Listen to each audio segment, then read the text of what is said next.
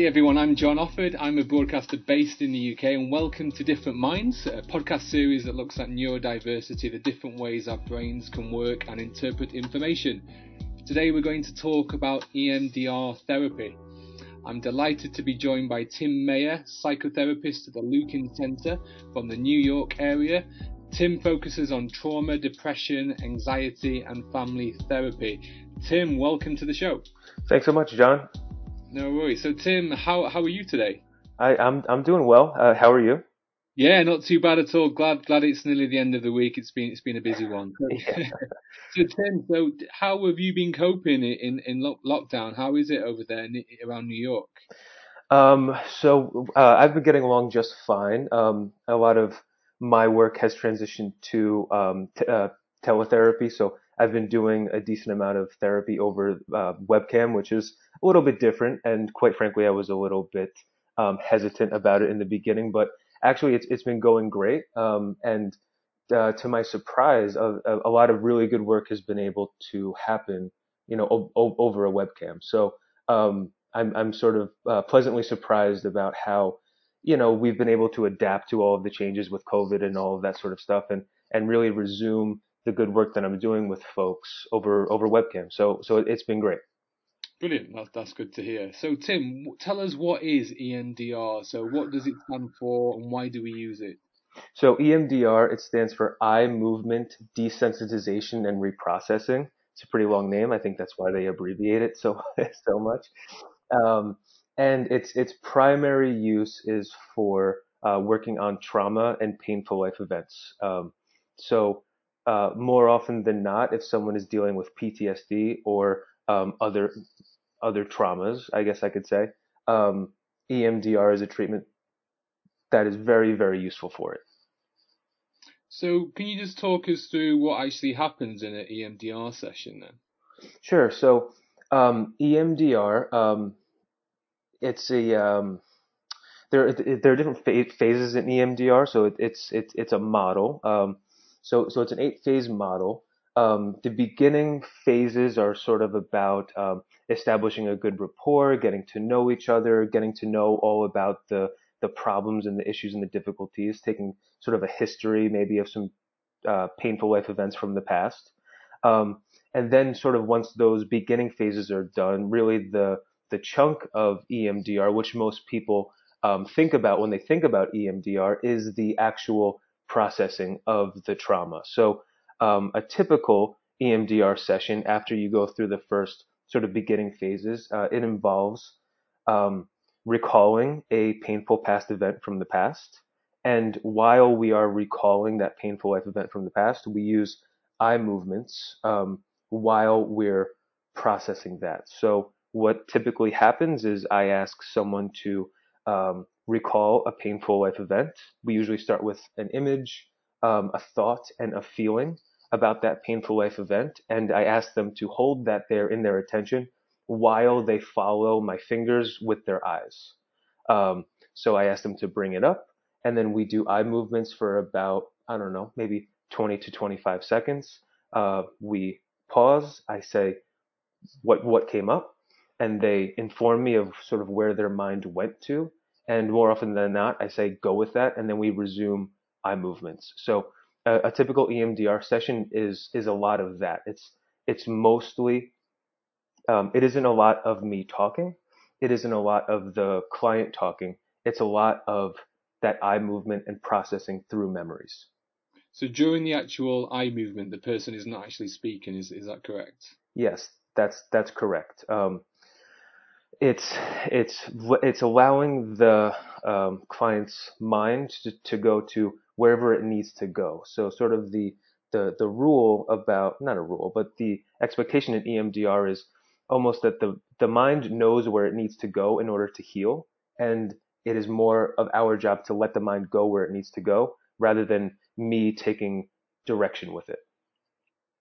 So is it actually linked to REM sleep then? Is um is that the theory behind EMDR?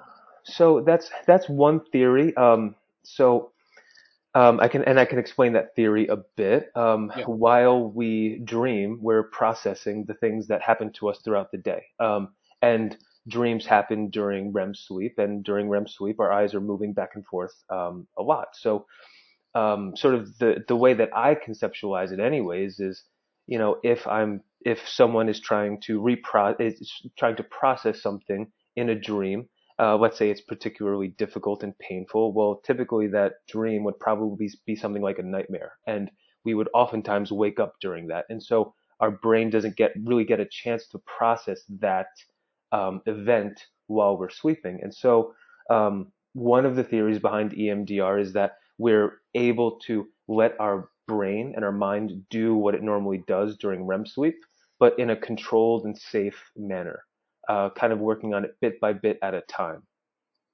So basically, EMDR techniques can elicit REM-like state in an in- individual. That's that's the idea behind it. So um, with uh, traumatic memories, they, they, they don't get stored or processed the same way that regular memories do.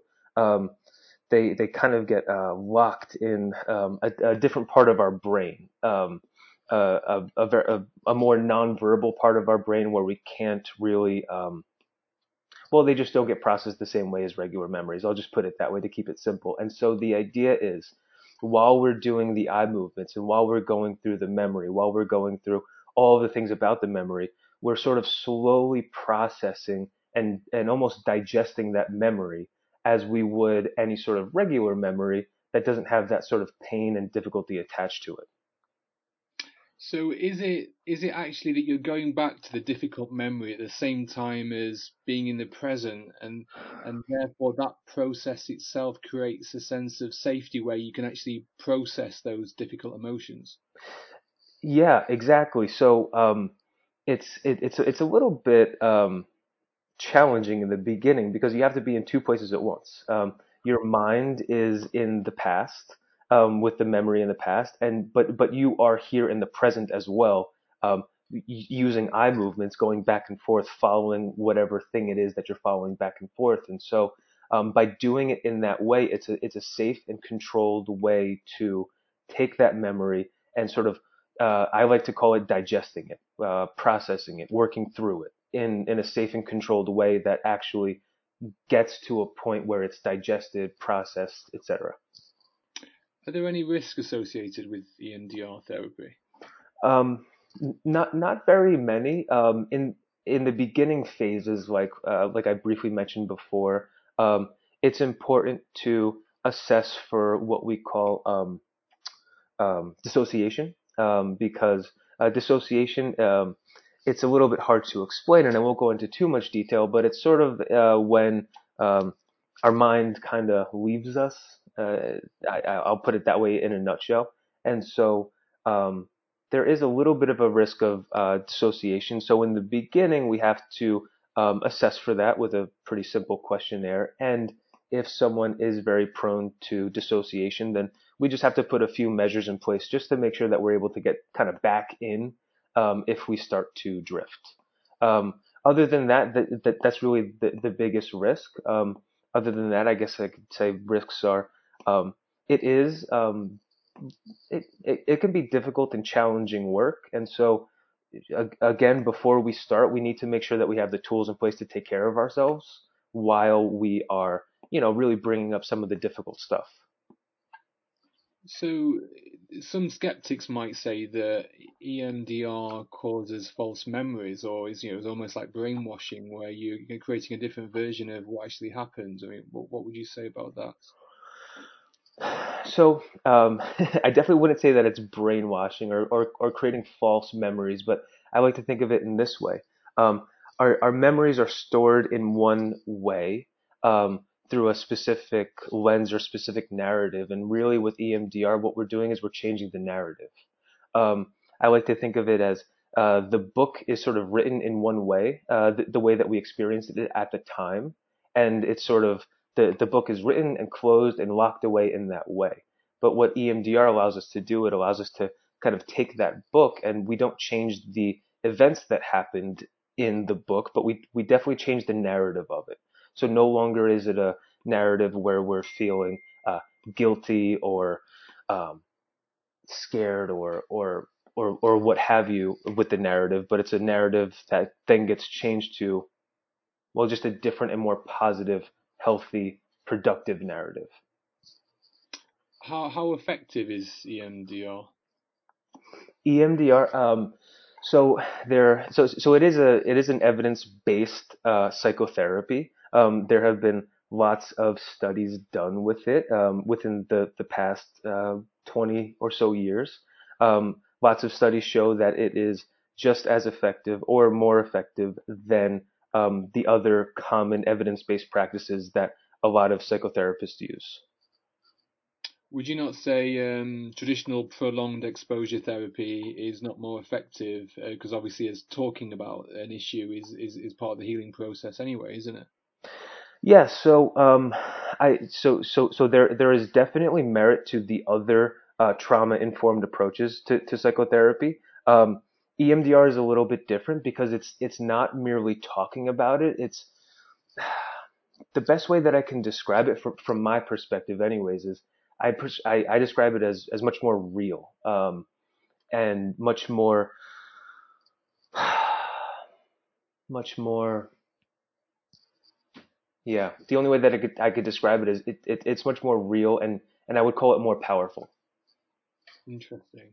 I just uh, wonder if you could just talk us through again what actually happens to the body in, a, in an EMDR therapy where you know are there any disturbances in your body how do you bring all the thoughts memories feelings together when someone is bringing up a, a painful life event in, in, in a session right so typically the way that I start is I start with an image um, I start with an image of kind of like the, the worst part of, of the event. Um, I start with that image. I start with a bodily sensation that comes up in in the here and now along with that image, and I also start with a negative belief that feels pretty true to the person oh, that goes along with that image, and and we sort of start there, and and what I say is I I, I say go with it. So we start with those three things: the image, the feeling, and the thought, and the mind goes and it is not up to us where we go. There, there's no right, there's no wrong, there's no supposed tos. Um, again, with the idea being that our mind goes to where it needs to go. Um, and then we do eye movements for about, I don't know, 20 to 30 seconds. And then I say, what came up? And then the person merely reports where their mind went to. So they might say, oh, um, this feeling got a little stronger. Oh, I started remembering this. Oh, I thought about that. And more often than not, I say go with that. And we go with it, and that is how we sort of work through and process um, that memory. Again, it's bit by bit, chunk by chunk, um, in a pretty organized manner, um, with the idea that when we uh, go back to the original image and the original thought and feeling, um, more often than not, the the feeling um, it goes down and, and, and we measure that by numbers. So let's say if we bring up a, an image and the feeling is anxiety in my chest at a level six, the idea is to get it down to a zero or a one. Is EMDR is it is it a long term treatment or, or a short term thing? Um, it is more short term um, because the idea is what we do is is we we create a list of the painful life events and we go through them one by one. Now, certain events they they take a little bit longer to process because there's more to them. Um, but with the idea being once we uh, process and um, digest those painful life events, then that trauma is sort of no longer locked back there um, and and it's um, sort of sort of smoothed over. Um, so it's definitely more of a short term than a long term psychotherapy. And I wondered if you could just tell me what EMDR actually does to the brain. So, the best way that I can describe it is our goal is to is to sort of um, well, we access the stored material that, that's in our brain. We sort we activate it through um, the EMDR, and we're looking to to move it. So the idea is we want to move it from um, our our amygdala, uh, which is where painful life events are sort of stored, um, and we want to move it to the prefrontal cortex. Um, so let's say if you're listening to this podcast and you um, digest it and you understand it, then it would be um, it, it, it, would be a, a, a, life event that is processed through your frontal cortex, um, which is great because then you can digest it and it's digested and it's now a part of you. However, when things are locked in our uh, amygdala, which is really our like emotion center, um, it's not so processed um, and it's kind of locked in that in that feeling part of the brain where uh, there's lots of like nonverbal uh, sort of feeling uh, experiences and and I, I, I guess that would be the best way that I can describe sort of what we're doing, moving the memory from one part of the brain to another part. So you, you touched on this before, but how do you determine who might benefit from EMDR then? So what what is um what equates to a painful life event? What what is um trauma? What is trauma? How do you judge who might benefit from it? And and you know, can anyone listening to this that perhaps thinks they have a you know they've had a painful life event would would you just would you practice EMDR on, on anyone? Or obviously you talked about the risks associated with it earlier. I just wondered how that all works in deciding whether that's a relevant therapy to use on a particular client or not. Yeah so um, EMDR it, it it was designed and meant for processing trauma and painful life events. However um, it's not only used for that. We can use uh, EMDR for present day things and, and difficulties and also future fears and difficulties that are coming up. So, for example, we might be able to process a, an upcoming life event, like maybe like going to college or, or something difficult coming up.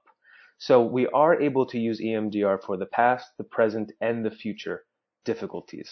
Um, however, more often than not, it is um, uh, used for painful life events from the past. And so, what I would say about um, who would benefit from EMDR, I would say, um,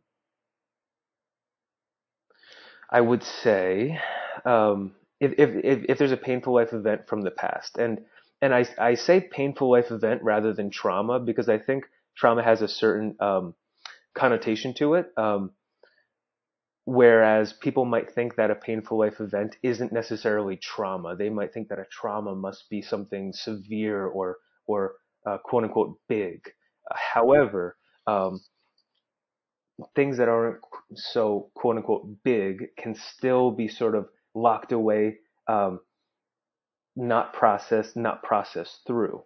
Um, so oftentimes um, I end up processing things with folks from the past that wouldn't be necessarily in the quote unquote trauma uh, category, but but but yet still a painful life event from the past. So I think that I think that's a very big distinction. Could you have traditional prolonged prolonged kind of exposure therapy uh, as well as EMDR at the same time, or or not? Um, in, in, in theory, you could, um, but with EMDR, you're, you're really doing the exposure with the eye, while you're doing the eye movements. So um, it, it is a way of, of getting the prolonged exposure while you're doing the eye movements. So um, whereas uh, typical prolonged exposure, uh, a therapist might ask someone to sort of like like sit with the memory, sit with the feelings for an extended period of time that is essentially what we're doing while we're going back in the memory and reprocessing it. I just wondered, Tim, do you know how long the EMDR has been about and how it how it came about in the first place? EMDR, it's been around since uh, the the early '90s. I, I, think the the first book um, by Francine Shapiro uh, was was published in 1995, um, and so Francine Shapiro, she was the creator of this um, the the story goes, and I might not be saying the story perfectly, but um, she goes. She was going through a painful life event. I believe it was an issue with a, a boyfriend. I think while she was in graduate school, um, studying, and um, and well, you would have to look up the real story, but um, but essentially she was she was walking somewhere and she was um, thinking about this pain, uh, this difficulty that she was going through. I believe it was with a relationship, and and she noticed that she was uh, averting her gaze back and forth across her vision, and she noticed some sort of relief that came from that, and she took that hunch that she that that she uh, got and she and she did did a lot of work studying it. And and that's how she started with her her framework of EMDR and so um, since uh, Francine's work um, a lot of folks have been trained in it and, and studied it and have had and have adapted it and and that's really how we get our EMDR that that therapists can be trained in today. I wondered if you could just talk, and again, I'm putting you on the spot here, but could you could you talk us through again, uh, summarize what the eight phases of EMDR are? Sure. So um, I can go through them in in order. Um, in in the beginning, it's uh it, it's taking a history and and sort of coming up with it with a treatment plan. So um, taking the history means getting to know the person, getting to know what their painful past events were, um, and creating a plan with the patient. Um, and then the, the next phase is, is preparation, which is a big phase. Um, preparation is very important. Uh, that's really where I like to think of it as we sort of fill our toolbox with the tools that we need to take care of ourselves because while we're going through the EMDR processing, it might be rather difficult and we want to have the tools in our toolbox to be able to handle those things as they come up. Um, and then we go through, um, I'm, I'm going to kind of lump these next four uh, or, or, five in, into one, but it, uh, assessment, processing, um, installation of a positive cognition, a body scan, and closure. So with those five phases, um, I like to think of it as I, I, I, lump them all into one phase, and and really that's when we are um, accessing memories, bringing them up, doing the eye movements, processing through them. Um, once we get the feeling down to a zero or a one, then what I like to do is I like to uh, what what's called install a, a, positive cognition or a positive thought um, that that goes along with that memory. So I often ask people, uh, what would you prefer to believe about yourself when you bring up this memory? And whatever that positive thought is, I like to quote unquote install that. And we also do that with eye, uh, eye movements and, and uh, EMDR as well. And the last phase is, is always reevaluation. So it's very important to check in after we get a memory down to a zero or a one sometimes. Um, I like to check in with it next session. So I'll bring the, the person back to the image and I just check to see if, if the feeling is still a, a, a zero or a one. I just wondered, Tim, um, if you practice any other trauma therapies as well. Yes, so so so I I also do um, trauma focused cognitive behavioral therapy, uh, so so TFCBT, um, which is which is a little bit different. It doesn't it doesn't do anything with eye movements. Um, it, it's really more uh, CBT with with a with a trauma informed approach to it. Um, I do do that sometimes. Um, I guess d- d- depending on the person that I'm working with. Um, however, whenever it comes to painful life events or trauma, um, I, I do EMDR far more often than any other trauma informed approach. And, and sometimes people have said that um, you know EMDR is, is very similar to, to tapping therapy. I just wondered what your thoughts were on that.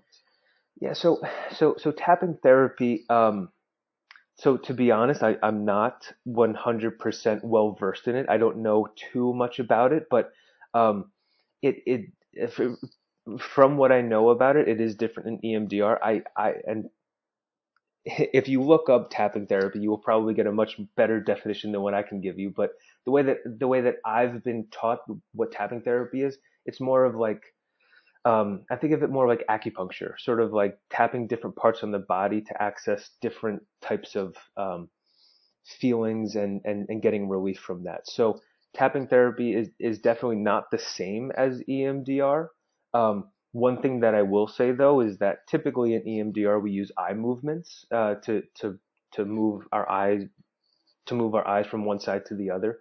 Um, However, w- what we're really trying to do in EMDR is create bilateral stimulation. So um, bilateral stimulation can be eye movements, um, or it can be touch. It can, or or it can be sound. So sometimes, if eye movements aren't working particularly well for for the person I'm working with, um, I might have them tap their own knees, right, left, right, left, mm-hmm. or I might have them listen to music that oscillates between their ears, right, left, right, left.